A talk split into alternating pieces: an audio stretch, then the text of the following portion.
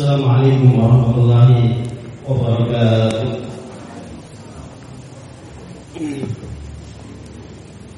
إن الحمد لله نحمده ونستعينه ونستغفره ونعوذ بالله من شرور أنفسنا ومن سيئات أعمالنا. من يهده الله فلا مضل له ومن يضلل فلا هادي له. أشهد أن لا إله إلا الله وحده لا شريك له. وأشهد أن محمدا عبده ورسوله صلى الله عليه وعلى آله وأصحابه ومن اهتدى بهداه إلى يوم الدين.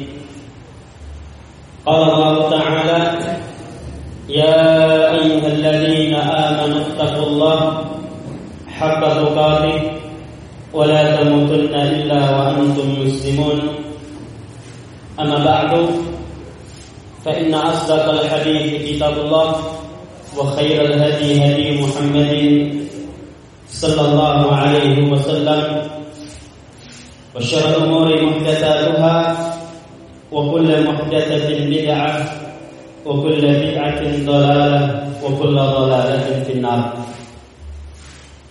معاشر المسلمين والمسلمات إخواني والأخوات رحمني الله وإياكم الحمد لله Segala puji bagi Allah Subhanahu wa taala. Kita bersyukur kepada Allah kita memuji Allah Mengagungkan Allah Atas nikmat-nikmat yang Allah berikan kepada kita. Nikmat yang begitu banyak Nikmat yang begitu besar Dan di antara nikmat-nikmat tersebut yang paling besar Adalah nikmat diutusnya Rasulullah nikmat diutusnya Rasulullah sallallahu alaihi wasallam Nabi Muhammad sallallahu alaihi wasallam merupakan nikmat yang besar. Besarnya nikmat ini melebihi nikmat makanan maupun minuman. Kita semua memahami bahwa kita butuh makanan, kita butuh minuman, akan tetapi kebutuhan kita kebutuhan kita terhadap makanan maupun minuman tidak lebih besar daripada butuhnya kita kepada Rasulullah Shallallahu Alaihi Wasallam. Kemudian juga kita membutuhkan cahaya. Mata kita sesehat apa pun Selengkap apa pun kalau tidak ada cahaya Maka tentunya tidak akan bisa melihat itu Lalu kebutuhan kita terhadap cahaya Itu tidak lebih besar daripada butuhnya kita Terhadap Rasulullah Wasallam. Nah saya katakan nikmat yang besar dengan diutusnya Rasulullah Kenapa lebih besar daripada nikmat makan maupun minuman bahkan cahaya? Karena dengan diutusnya Rasulullah Shallallahu Alaihi Wasallam kita bisa meraih kehidupan yang hakiki, kebahagiaan yang hakiki di dunia maupun di akhirat kelak. Makan maupun minuman dampak paling fatal paling kita cuma mati kan ya. Namun kalau tidak diutus Rasulullah dan kita tidak mampu menjadi umatnya Rasulullah Shallallahu Alaihi Wasallam tentunya bukan sekedar mati kita nanti. Kita celaka, sengsara di dunia maupun di akhirat.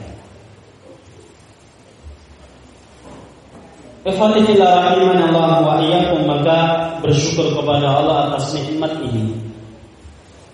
Diutusnya Rasulullah Kemudian kita sampai detik ini pun masih menjadi umatnya Muhammad. Rasulullah Shallallahu Alaihi Wasallam yang dilahirkan tahun berapa mas mbak? 570-an masih. Berarti diangkat dan diutus menjadi Rasul tahun berapa? Tambah aja 40 tahun berarti. Kan gitu. 620-an itu Rasulullah diutus. Sekarang kita tahun 2020 Masehi lihat berapa itu jarak antara kita dengan Rasulullah.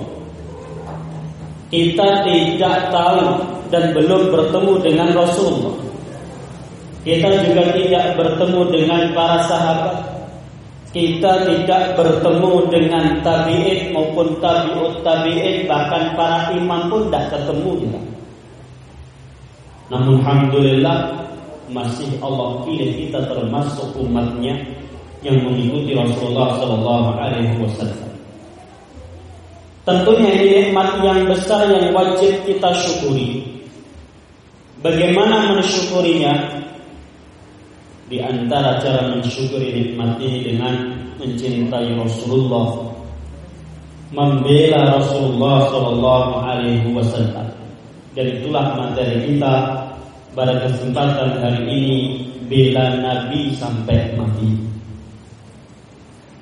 Harapan saya atau harapan kita semua dengan membela Nabi kita termasuk orang-orang yang mencintai Rasulullah termasuk bentuk syukur kita kepada Rasul kepada Allah Subhanahu wa taala karena diberikan nikmat bisa menjadi umatnya Rasulullah. Kepada Allah wa iyyakum tentunya penghinaan terhadap Nabi memusuhi Nabi mencaci maki Nabi itu sejarah sudah sejak zaman dulu kala. Sejak diutusnya Rasulullah Shallallahu Alaihi Wasallam penghinaan Nabi pun terus masih ada dan ada sampai sekarang. Dari mulai Nabi sejak diutus ketika masih hidup banyak cacian, banyak cemoohan, banyak penghinaan baik fisik maupun bukan. Kemudian setelah wafat pun masih lanjut Bahkan sampai hari ini pun masih terus ada.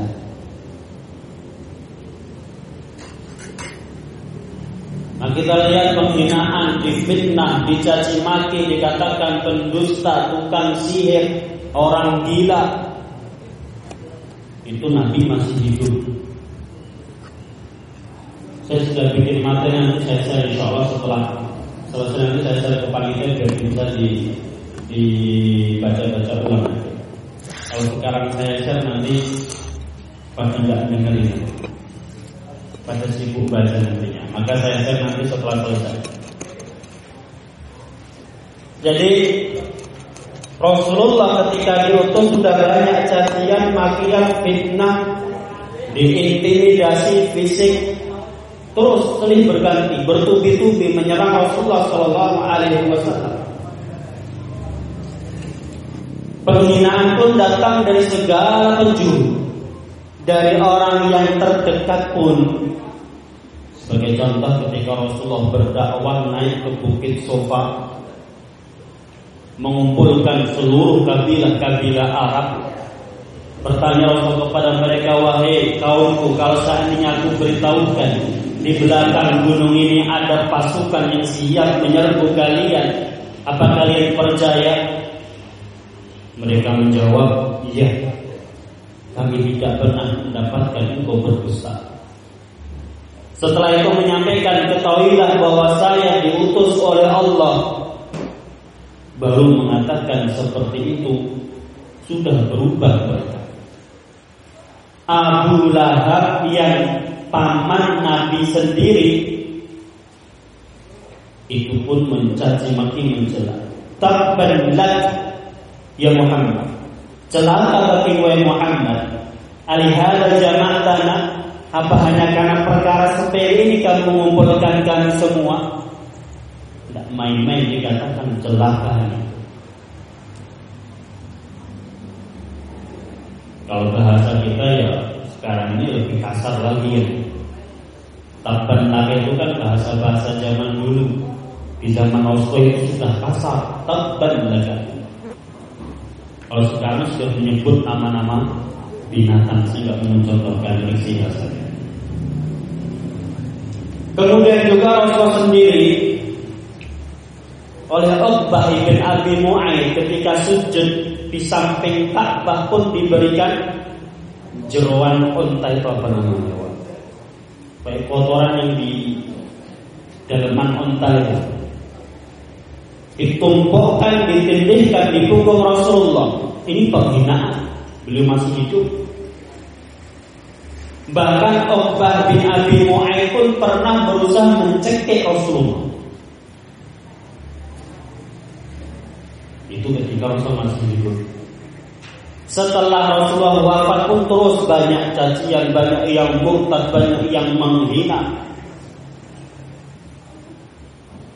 Makanya Syekhul Islam Ibnu Taimiyah mengarang kitab yang lumayan sangat judulnya As-Sarimul Masrul fi Rasul pedang yang terhunus untuk mereka orang-orang yang mencela mencaci maki Rasulullah. Kitab khusus tebal hanya bahas satu pembahasan As-Sarimul Maslul fi Rasul. Pedang yang terhunus untuk mereka orang-orang yang mencela mencaci maki Rasulullah sallallahu alaihi wasallam. Kemudian di hari ini kita kembali di dihebohkan dengan orang-orang kafir yang mulai berani meskipun sudah lama sejak 2005 awalnya ketika muncul gambar Rasulullah karikatur dengan tajuk wajah Muhammad di tahun 2005 yang juga sempat menghebohkan saat itu kemudian terulang lagi tahun 2006 terulang lagi tahun 2008, 2015 dan terakhir kemarin. Tahun ini tahun 2020. Kembali mereka menggambarkan Rasulullah. Tentunya ini sebuah penghinaan. Tidak ada yang tahu wajah Rasulullah. Kemudian digambarkan seolah-olah itu Rasulullah bahkan digambarkan radikal yang di tahun 2005 ini intinya memojokkan Rasulullah menghina Rasulullah di maka ikhwatifillah rahimahullah wa iyyakum kita butuh membela Nabi. Kemudian setelah kita mengenal bahwa Rasulullah itu nikmat yang besar, penghinaan terhadap Nabi itu pun terus ada. Maka kita pun poin ketiga harus mengenal juga apa sih sebenarnya hukum menghina dan menyakiti Nabi, mencaci maki, mencemooh, mengolok-olok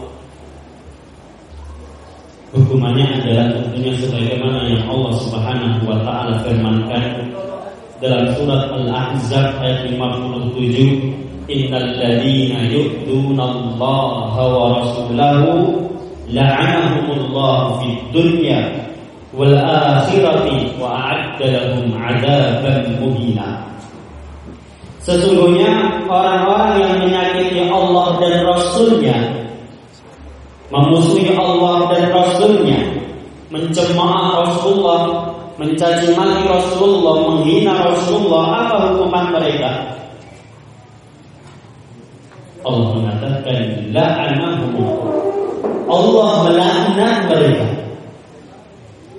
Tidak main-main laknat di sini. Laknat itu dijauhkan dari rahmatnya Allah. Dijauhkan dari nikmatnya Allah maka tidak ada seorang pun penghina Nabi melainkan pasti celaka. Yakinlah akan hal itu.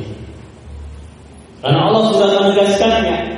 Innal ladzina yu'minuna Allah wa rasulahu la'anahumullah. Allah melaknat mereka di dunia wal akhirah, di dunia dan di akhirat. Dan nanti di akhirat wa'adda lahum Allah menyiapkan untuk mereka siksaan yang pedih. Itu hukuman nanti dari Allah Subhanahu wa taala di dunia maupun di akhirat. Adapun dari sisi kajian fikih, orang-orang yang menghina Nabi, mencela Nabi, itu kalau datang dari seorang Muslim, maka dia kafir.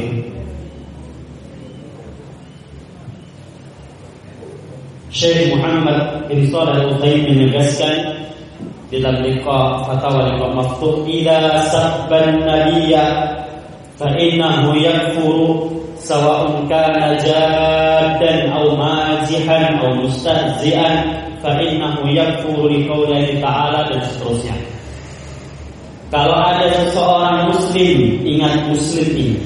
Yang mencela nabi menghina nabi kata beliau fa innahu yakfur maka dia kafir. Sawaun kana dan sama saja. Di dalam menghina Rasulullah apakah dia itu dan sengaja sadar atau sekedar mazihan canda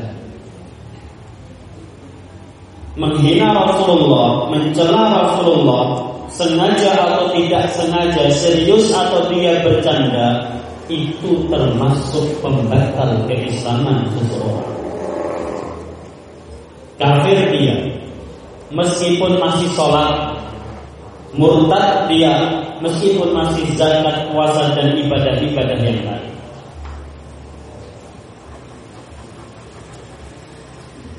Hal ini didasarkan sabda firman Allah dalam surat At-Taubah al Wala in sa'altahum la dan seterusnya panjang lebar intinya dari sisi fikih orang yang mencela, mencemooh, mencaci mati kalau itu seorang muslim dia otomatis kafir.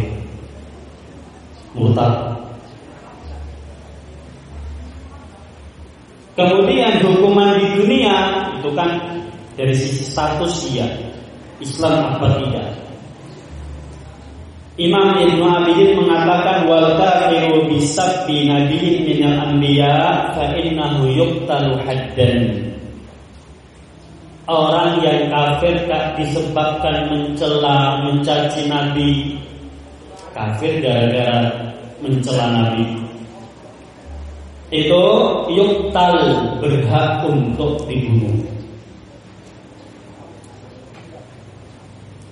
Tentunya di dalam membunuh orang yang mencela Nabi kita mengikuti peraturan yang ada agar tidak menimbulkan fitnah tentunya. Tapi intinya secara hukum Islam orang yang mencela Nabi berhak untuk dibunuh. Artinya kalau kita tumpahkan darahnya tidak butuh dipisah Dia berhak halal untuk dibunuh dan taubat dia tidak akan diterima oleh Allah Subhanahu wa taala. Dalam kitab Nurul Mukhtar al Turil Mukhtar. Lalu pertanyaan berikutnya kalau yang mencela itu orang kafir bagaimana? Jadi sebelum kita membela nabi kita, kita harus paham dulu masalah hukum-hukum ini. Sehingga ketika membela nabi pun berdasarkan ilmu bukan sekedar emosi saja. Kalau itu yang mencela adalah seorang muslim mukmin dia kafir berhak dan halal untuk dibunuh. Bagaimana kalau yang mencela, mencaci maki, mencemooh, menghina adalah orang-orang kafir? Kan sudah kafir ini. Dia mencemooh lagi, maka Allah Ta'ala alam bisawab Memang kalau kita baca di buku-buku ulama Ada sedikit perbedaan. Dia boleh langsung dibunuh Ataukah tidak? Yang rajin Allah Ta'ala alam bisawab Hukum hukumnya pun berhak untuk dibunuh. Sebagaimana disebutkan dalam kitab Aswarul Al-Mas'ud nya Syekhul Islam Ibnu Taimiyah bahwa kullu man syatama nabiyya semua yang mencela nabi musliman kana au kafiran baik dia muslim maupun kafir fa alaihil qatlu maka dia berhak untuk dibunuh. Ikhwatifillah rahimallahu wa itulah betapa bahayanya mencela, mencemooh, menghina Rasulullah Shallallahu Alaihi Wasallam. Kemudian setelah itu, kalau kita paham bahwa hukumnya sangat bahaya, apa kewajiban kita sebagai seorang muslim? Tentunya kita wajib membela Rasulullah sini. Tadi saya sampaikan di awal penghinaan itu akan terus ada sampai kapan pun. Dan kita pun seorang muslim harus terus membela Rasulullah sampai kapan pun. Kenapa kok penghinaan terus ada? Ya di antara hikmahnya agar bisa terbedakan mana seorang umatnya Nabi Muhammad yang benar-benar mengikuti Nabi Muhammad yang benar-benar siap membela dan berkorban untuknya mana yang sekedar mengaku aku saja tanpa mau berkorban dan membela Rasulullah. Karena jika Allah berkehendak untuk tidak ada yang mencela menghina Nabi pasti akan terjadi kalau Allah berkehendak. Namun kita lihat sejarah membuktikan sejak Nabi masih ada Masih hidup Nabi setelah wafat Terus setiap zaman ada orang-orang yang mencela Rasulullah Ada yang menghina Rasulullah di sini Baik yang bersumber dari orang muslim sendiri Maupun orang-orang kafir Bisa katakan di antara hikmahnya agar umatnya Nabi Muhammad pun menjadi jelas mana yang benar-benar umatnya Nabi Muhammad yang siap berkorban, siap membela dan mana yang mereka sekedar mengaku-ngaku saja. Maka kita wajib membela Nabi sampai akhir hayat kita.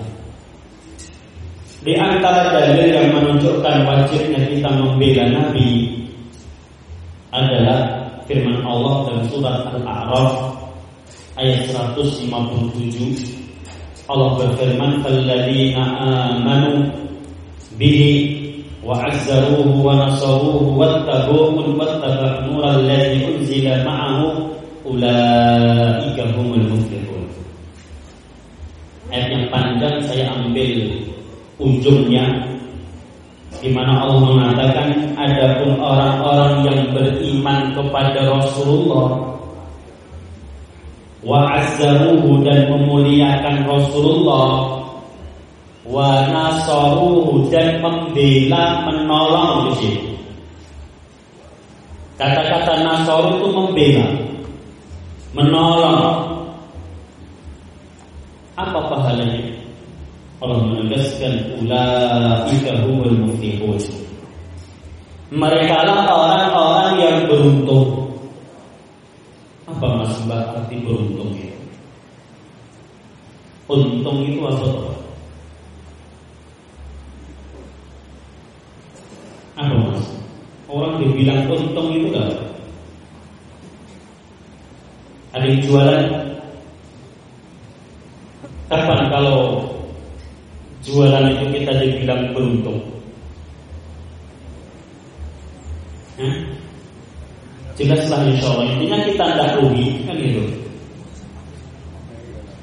Kita mendapatkan apa yang kita inginkan Laba tadi Kita selamat dari kerugian itulah beruntung Sama Beruntung di akhirat itu Kalau kita mendapatkan yang kita dambakan dan selamat dari apa yang kita khawatirkan. Yang kita dambakan surga, yang kita khawatirkan, yang kita takuti neraka. Maka orang itu dikatakan beruntung kalau mendapatkan surga, selamat dari neraka. Dan di sini Allah mensifatinya bahwa orang yang membela Rasulullah termasuk orang yang beruntung. Dengan kata lain, kalau ingin menjadi orang yang beruntung ini masuk surga selamat dari neraka, maka jadilah pembela Rasulullah di situ.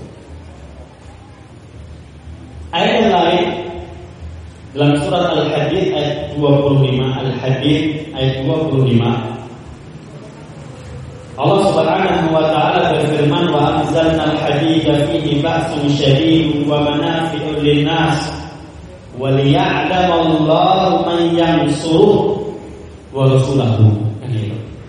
Dan kami ciptakan besi yang membuat kekuatan Intinya Allah berikan nikmat Allah berikan sebuah ujian Apa tujuannya? Liya'lamallahu man yansuruhu wa rasulahu Agar Allah tahu Mana orang-orang muslim yang membela Allah dan Rasulnya Lihat di sini tujuan adanya cobaan, tujuan ibadah semua, tujuan semua problematik yang kita hadapi.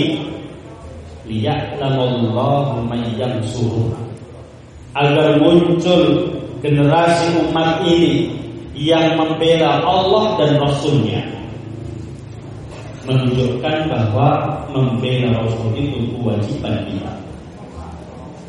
Dari lain dalam surat Al-Anfal ayat 72 Allah Subhanahu wa taala berfirman wa isan sarukum fid din fa'alaikumun nasr Jika mereka saudara-saudaramu seiman, seakidah meminta pertolongan kepadamu, apa kewajiban kita?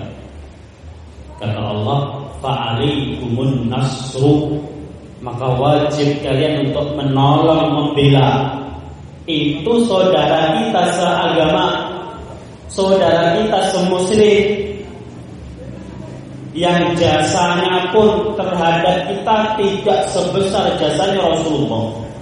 Sekarang kalau Rasulullah yang meminta kita untuk membela, tentu lebih wajib kita membela Rasulullah Sallallahu Alaihi Wasallam.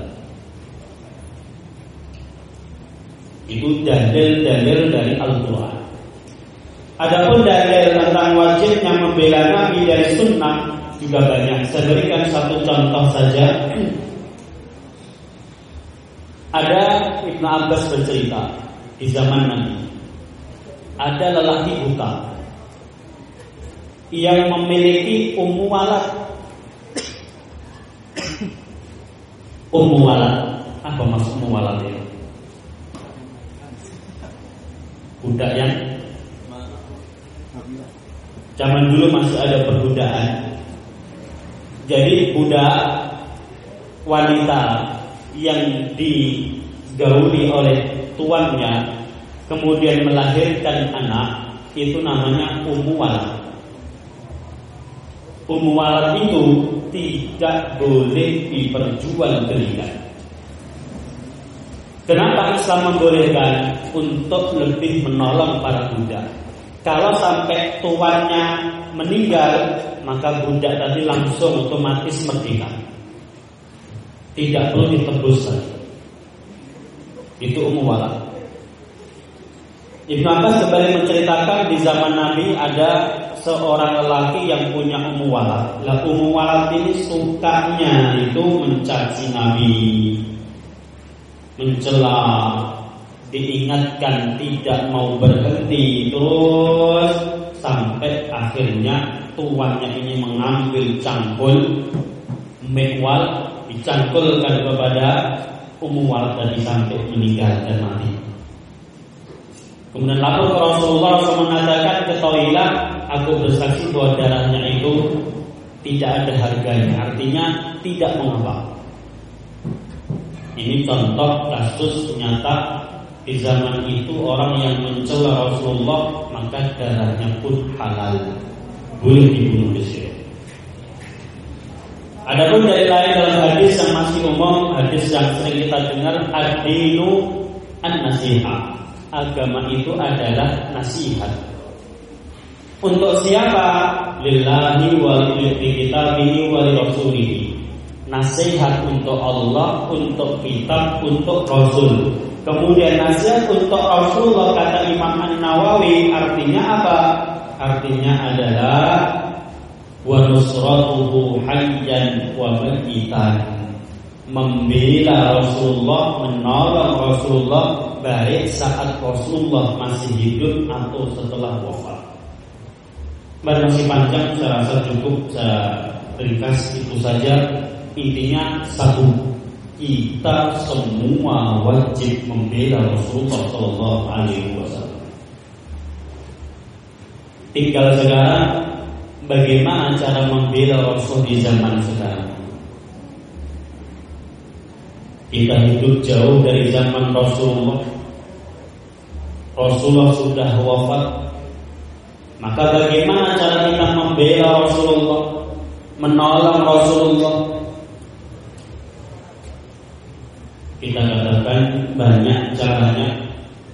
Di antaranya adalah yang paling penting itu dengan terus mengikuti sunnah Rasulullah, meneladani Rasulullah Shallallahu Alaihi Wasallam, mengikuti petunjuk Rasulullah ini yang paling penting.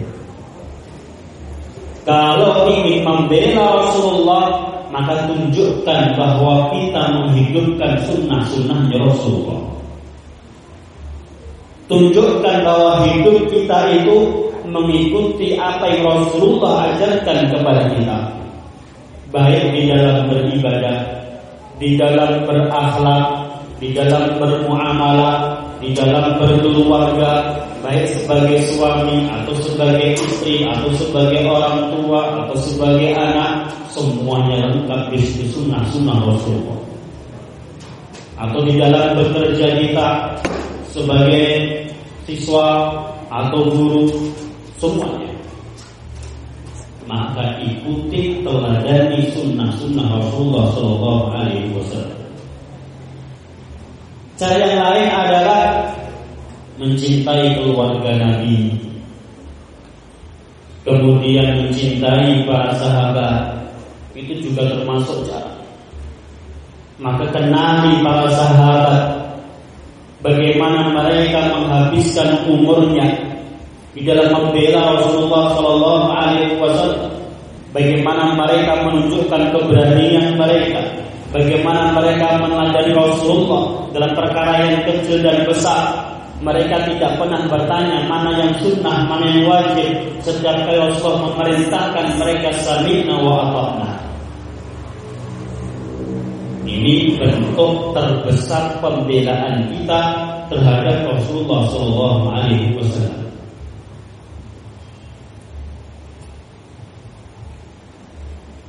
Yang ketiga juga di antara bentuk pembelaan kita terhadap Rasulullah yang kita gencarkan dakwah kita. Kita harus berdakwah mengenalkan Rasulullah kepada seluruh manusia, muslim maupun kafir. Kalau memang Mas dan Mbak hobinya bermedsos isi penuhi dengan Rasulullah, sifat-sifat Rasulullah, kebaikan-kebaikan Rasulullah, kemuliaan akhlak Rasulullah. Karena banyak orang yang tidak paham. Banyak orang belajar sirah sepotong-sepotong akhirnya mengenal Islam seolah-olah keras, radikal, dikit-dikit perang kan gitu. Dan mereka pintar mengambil potongan-potongan sirah yang seolah-olah itu tidak bisa lagi diterima, tidak bisa sesuai dengan zaman sekarang ini. Contoh misalnya perbudakan di pojokkan umat Islam itu menghalalkan perbudakan. Tapi kalau kita belajar sirah tidak seperti itu. Justru Islam ingin menghilangkan perbudakan di sini. Kalau dia dengan zaman sebelumnya luar biasa manusia dianggap seperti binatang di sini. Buddha itu kayak binatang, datang Islam diangkat, diangkat, diangkat. Sama ketika orang-orang mengatakan Islam dikit-dikit dengan perang, perang dan perang. Tidak. Kalau kita belajar sejarah kita lihat 13 tahun di Mekah Rasulullah dihina, dipojokkan, mau dibunuh, diusir. Kalau mau melawan bisa. Para sahabat pun nggak sabar mereka ya Rasulullah berikan izin untuk melawan. Disuruh bersabar, bersabar. Sampai hijrah ke Madinah, ditinggalkan keluarga dia, kekayaan dia, rumah dia, pekerjaan dia, tinggal ke Madinah sebatang kara tidak punya apa-apa. Apakah selesai permasalahan? Tidak orang-orang Quraisy masih datang ke sana. Mengirim utusan untuk membunuh Rasulullah, menghasut orang-orang munafikin, menghasut orang-orang Yahudi untuk membunuh Rasulullah, mengusir Rasulullah. Apakah langsung diturunkan perang itu? Tidak. Bahkan sampai ketika turun izin untuk perang Apa serta merta langsung perang? Tidak Rasulullah mengutus pasukan-pasukan kecil ke seluruh wilayah sekitar Madinah 50 kilo, 100, 500 kilo dari Madinah Tujuannya apa? Tujuan untuk menunjukkan bahwa Islam itu bangkit kuat. Berdakwah kabilah-kabilah di sekitar Madinah. Harapannya Quraisy berhenti tidak memerangi umat Islam. Tok. Kalau terwujud nggak ada perang juga, meskipun sudah turun izin untuk perang. Kan luar biasa. Intinya banyak yang memojokkan Islam itu karena kita sendiri kadang-kadang kurang paham sejarah sebenarnya yang terjadi atau kurang paham terhadap syariat Islam atau ajaran Islam. Ketika Islam dipojokkan dengan agama yang radikal, agama yang menghalalkan membunuh, dikit-dikit dirajam, kalau berzina dirajam, dipotong tangan, Orang kalau sekali dengarkan, oh kok iya ya, kok sangat sekali. Masa sampai dirajam, dipendam, sampai leher dia dilempari batu kecil sampai mati. Kok sejahat itu mati? Kadang orang terpengaruh. Namun kalau dia paham bagaimana cara mewujudkan raja, dia tidak akan sampai memikirkan sejauh itu. Karena untuk menegakkan raja tidak segampang itu. Rasulullah terus ada orang mengaku berzina disuruh pulang. Dan syaratnya pun ketat. Satu sisi memang hukumannya keras, sisi lain di dalam menerapkan hukuman ini tidak semudah yang kita bayangkan. Kemudian juga di antara cara membela Nabi adalah dengan memboikot pemikiran. Adapun boikot produk-produk mereka, saya katakan silakan. Tidak ada larangan dan kalau bisa pun bagus baik sekarang yang sedang terjadi fitnah seperti ini maupun seterusnya. Kalau kita bisa bangga dengan produk saudara kita sendiri yang muslim, maka sangat-sangat bagus. Bukan hanya ketika terjadi penghinaan yang lagi rame sekarang ini. Kenapa saya katakan seperti ini?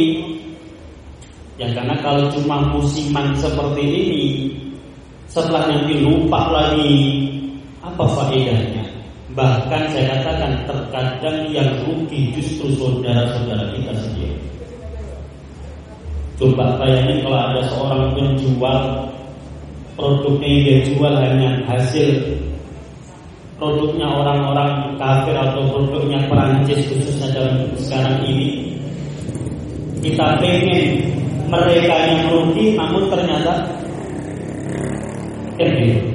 Nah, saya katakan kalau bisa boykot selamanya bagus. Bukan musiman. Kalau musiman orang sudah pada impor, orang sudah keluar modal banyak. Yang rugi siapa? Yang kena dampaknya siapa? Mereka tidak begitu berdampak kan gitu. Namun saya katakan kalau bisa bagus memboikot produk-produk orang Barat atau musuh-musuh Islam atau para penghina Nabi. Silahkan kalau mampu dan bisa, namun ingat kalau sampai merugikan saudara kita sendiri lebih baik jangan. Atau kalau bisa memberikan solusi bagus, boykot mas ganti kan itu. Dan kalau sudah menjual kecil di boykot tidak laku yang rugi siapa? Kasihan dia. Dan lebih akan berhasil boykot ini kalau dilaksanakan oleh negara. Putus hubungan bilateralnya. Tapi kalau individu-individu maka saya katakan kembalikan kepada baik buruknya. Kebaikannya lebih besar, kerjakan. Tapi ternyata dampaknya lebih besar, tinggalkan. Jangan boykot.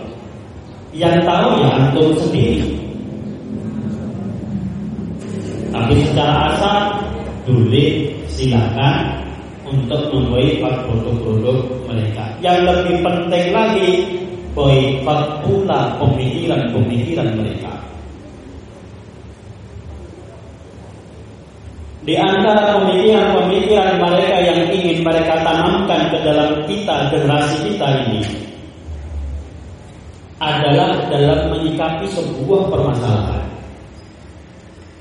Mereka itu punya metode untuk mengenal Islam Yaitu tafsir hermeneutika itu Ketika kitab-kitab mereka sudah tidak pas untuk zaman sekarang Harus ditafsirkan tidak secara kontekstual Artinya tafsirnya tidak sekedar mengikuti teks-teks saja Harus ditafsirkan dengan kacamata lain Disesuaikan dengan kondisi sekarang ini karena sudah nggak berlaku kitab-kitab mereka. Tidak akan bisa diwujudkan zaman sekarang. Tapi Islam, Al-Quran dan Sunnah kapan pun, di mana pun terus bisa berlaku dan bisa diamalkan. Maka tidak butuh tafsir yang namanya hermeneutika. Itu cara untuk mereka mereka terapkan dalam kitab suci mereka, mereka ekspor ke kita agar kita pakai, kita terapkan di dalam Al-Quran kita. Dampaknya fatal nanti. Termasuk juga di dalam studi kasus atau menyelesaikan sebuah masalah. Mereka kalau kita lihat di kampus-kampus itu, di dalam mengenalkan kepada Islam, caranya dibalik oleh mereka. Coba sekarang lihat negara mana yang terbelakang, negara mana yang miskin, negara mana yang paling banyak perangnya. Ketemulah, oh ternyata Islam agamanya. Negaranya berantakan, miskin, amburadul. Itulah Islam. Akhirnya orang membenci Islam. Islam identik dengan orang yang terbelakang. Dibanding-bandingkan dengan Jerman, Jepang, lihat masya Allah akhlaknya, lihat sopan santunnya, lihat disiplin mereka, lihat kebersihan mereka, lihat tanggung jawab mereka. Bandingkan dengan negara lain yang kebanyakan muslim di situ. Contohlah di Indonesia misalnya kan ini. Mereka pengen, lah itulah Islam. Betapa jeleknya gitu. Harusnya tidak seperti itu cara berpikirnya. Harusnya lihat dulu apa itu Islam, apa ajarannya, apa yang diperintahkan, baca Al-Quran, baca Sunnah, baca kitab-kitab para ulama, bagaimana etika dalam berjual beli, adabnya bagaimana, akhlaknya bagaimana, itu yang harus dipelajari. Oh ternyata luar biasa sempurna, tapi kenapa prakteknya belum ada? Itu PR kita. Kenapa teori dengan praktiknya kok beda jauh? bukan dibalik mengenalkan Islam dengan praktek yang jelek gitu. Dan itu banyak diterapkan di kampus-kampus itu. Dan yang terakhir juga di antara cara membela Nabi banyak ringkas seperti baca sendiri kita juga bisa mendoakan keburukan untuk para penghina Nabi. Silakan doakan keburukan ya semua. Mendoakan keburukan itu tidak mengapa. Kepada bila waktu manallahu wa iyyakum dan untuk membela Nabi kita tidak pandang umur Siapa pun kita, umur kita berapapun, kedudukan kita apa pun bisa. Lihat Ali bin Abi Thalib. Masih kecil, rela menggantikan posisi tipe Rasulullah ketika Rasulullah hijrah. Itu mati gitu kan. Siap untuk mati, bayangin di malam hari saat Rasulullah dikepung oleh pemuda-pemuda Quraisy yang akan membunuh Rasulullah. Ali disuruh tidur di tempatnya Rasulullah. Ini kan membela Nabi dan siap mati. Tidak betul kemungkinan mereka yang mengepung rumah Rasulullah langsung menghujamkan senjata pada Rasulullah ketika di tempat tidurnya. Ali dengan berani dengan tegar mengatakan siap ya Rasulullah.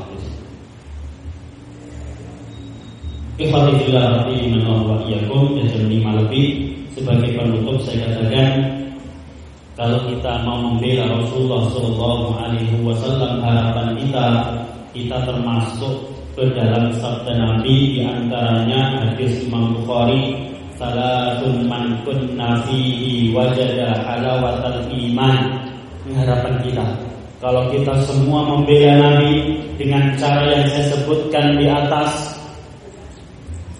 maka harapan kita bisa termasuk ke dalam sabda Nabi yang ini. Ada tiga berkah. Kalau ada pada diri seseorang, maka dia akan merasakan lezatnya iman. Merasakan manisnya iman. Sholat pun Masya Allah bisa tenang, khusyuk, nyaman itu lezatnya iman.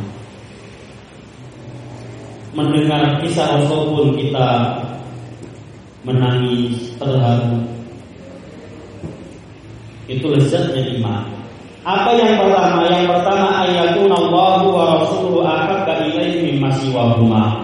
Menjadikan Allah dan Rasulnya lebih dicintai. Dengan membela tadi harapannya kita lebih mencintai Rasulullah. Kemudian mencintai saudara karena Allah Kemudian yang ketiga Membenci kekufuran Tidak ingin balik kepada kemaksiatan dan kekufuran Sebaiknya dia membenci untuk dilemparkan ke api neraka. Tiga hal ini kalau ada pada diri kita Insya Allah bisa merasakan manisnya iman. Hadis juga yang kedua dalam hadis Bukhari oleh Imam Bukhari. Kata Rasulullah anta ma'a man ahbabta. Kalau kita mau membela Nabi sesuai kemampuan kita masing-masing, maka harapannya kita termasuk ke dalam sabda Nabi. Kamu nanti di akhirat akan dikumpulkan bersama man ahbabta, orang-orang yang kamu cintai orang-orang yang kamu bela, orang-orang yang kalian idolakan. Kalau mengidolakan Rasulullah, membela Rasulullah, maka kita harapannya pun nanti dikumpulkan bersama Rasulullah. Tapi kalau idolanya adalah mereka artis-artis apa pak? Korea atau apa lagi, K-pop atau Gak paham saya Ping-ping apa itu gak tahu. Alhamdulillah Ingat Mengidolakan orang kafir Itu perbuatan dosa Kalau sampai mengikuti Lebih bahaya lagi Baik mengikuti akidah jelas murtad mengikuti yang zahir pun itu dilarang. Mengikuti penampilan itu dilarang. Kenapa? Mengikuti sesuatu yang lahiriah, yang zahir akan berdampak kepada hati juga. Contoh, saya pakai jubah ke mall atau jalan-jalan untuk nyanyi-nyanyi itu kira-kira sungkan nggak? Pakai jubah, pakai serban, kemudian nyanyi-nyanyi di kira-kira sungkan nggak? Sunnah dakwah. Kenapa? Hanya sekedar pakai baju kan ya. Berbeda kalau saya pakai baju-baju yang levis, yang robek-robek, pakai itu kalau saya itu kan mau ngapain kan kita enggak apa ya bebas sana nih. Apa yang saya sampaikan? bahwa mengikuti yang dohir itu bisa berdampak pada hati. Kayak tadi, kalau sekedar mengikuti pakaian saja bisa berdampak pada hati. Maka harapan kita bisa dikumpulkan bersama Rasulullah Shallallahu Alaihi Wasallam dengan kita membela Rasulullah, mencintai Rasulullah, mengidolakan Rasulullah Shallallahu Alaihi Wasallam. Demikian ikhwani wal akhwatillah Allah wa iyyakum nanti materi bisa saya share, bisa antum baca di rumah. Demikian disampaikan, saya kembalikan ke moderator kalau ada pertanyaan kami Oke, tadi penjelasan dari Ustaz Bu Susino. Bagi teman-teman yang ingin bertanya, masih kami berikan kesempatan untuk bertanya. Untuk yang ikhwan bisa langsung angkat tangannya, untuk yang alat bisa ditulis atau nanti uh, lewat panitia. Baiklah teman-teman yang mau bertanya?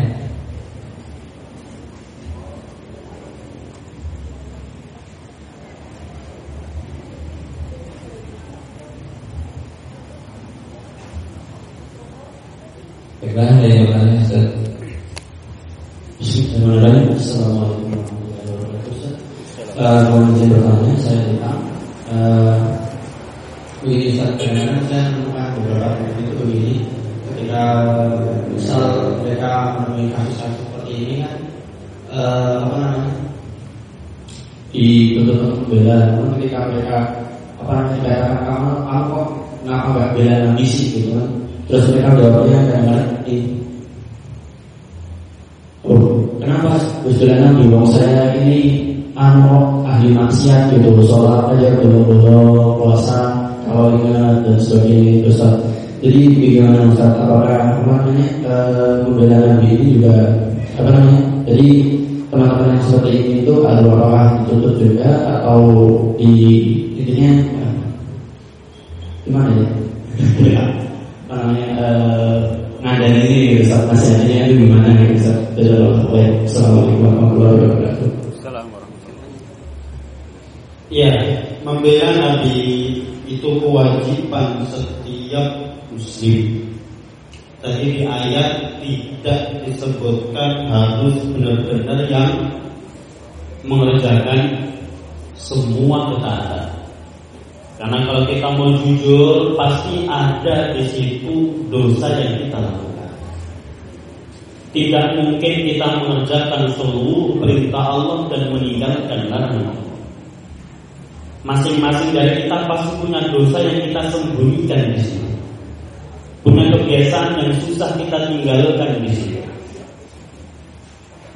Pasti itu yang pertama. Nah saya katakan yang pertama membela Nabi, membantu Rasulullah, memperjuangkan, mengagungkan, mencintai Rasulullah, kewajiban setiap muslim dan muslimah siapa pun dia. Yang kedua ada orang beralasan saya kan masih banyak dosa, masih banyak maksiat, tidak pantas untuk seperti itu kita katakan harusnya sikap kita malah yutroku kullu la yutroku kullu. Sesuatu yang tidak bisa dikerjakan semua, jangan tinggalkan semua. Sesuatu yang tidak bisa dikerjakan semua, jangan tinggalkan semua. Yang bisa kita lakukan apa? Orang yang kan sering bermaksiat namun dia Masya Allah punya keberanian di situ Datang punya relasi yang baik Kepada pihak-pihak tertentu untuk membela Rasulullah Siapa tahu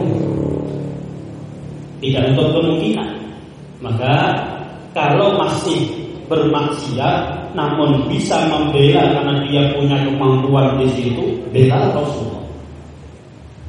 Sebagaimana kita kewajiban kita itu berilmu, beramal, berdakwah, kemudian bersabar. Tahu ilmu, bisa mengamalkan dan mendakwahkan. Tapi apakah ini harus urut dan harus berbarengan? Ya tidak harus.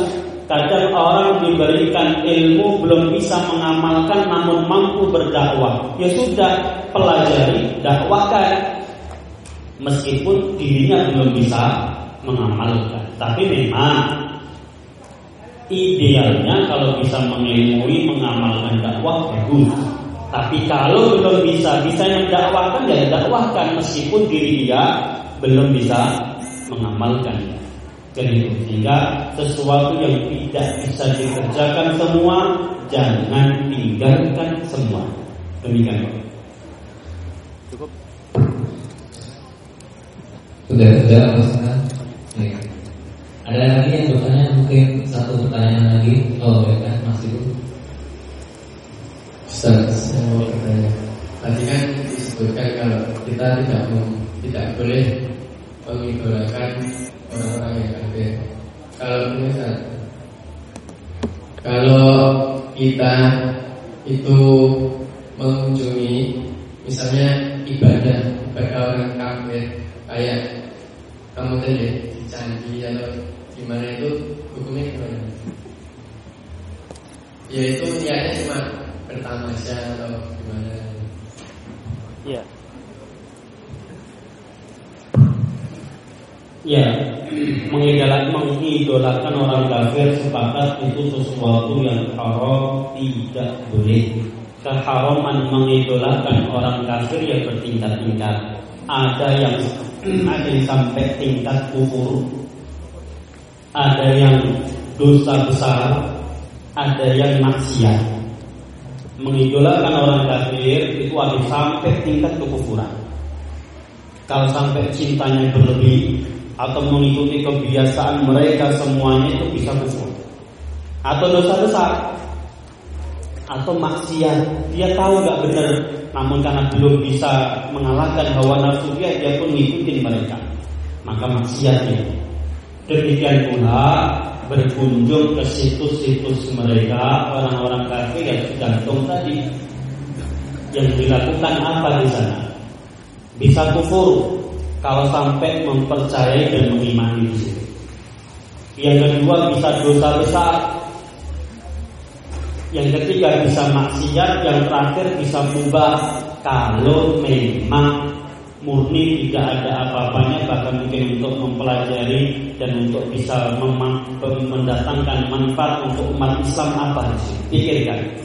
Jadi kalau mau ke sana cari alasan apa manfaat untuk agama saya. Kalau ada, Bismillah tidak mengapa. Tapi kalau nggak ada, lebih baik ditinggalkan. Cari alasannya apa? Kalau ada manfaat, katakanlah biar tahu kayak apa semana kesalahannya, nanti saya bisa untuk mendakwahkan, memperbaiki kesalahan ini atau mendakwahkan umat Islam agar lebih tahu keburukannya apa silakan. Tapi kalau tidak bisa, maka tentunya tadi bisa kufur, dosa besar, maksiat, mubah. Paling itu cuma boleh. Minimal itu boleh tidak berdosa. Kalau tadi bisa mendatangkan manfaat untuk agama kita. Demikian baik, saya rasa cukup tadi.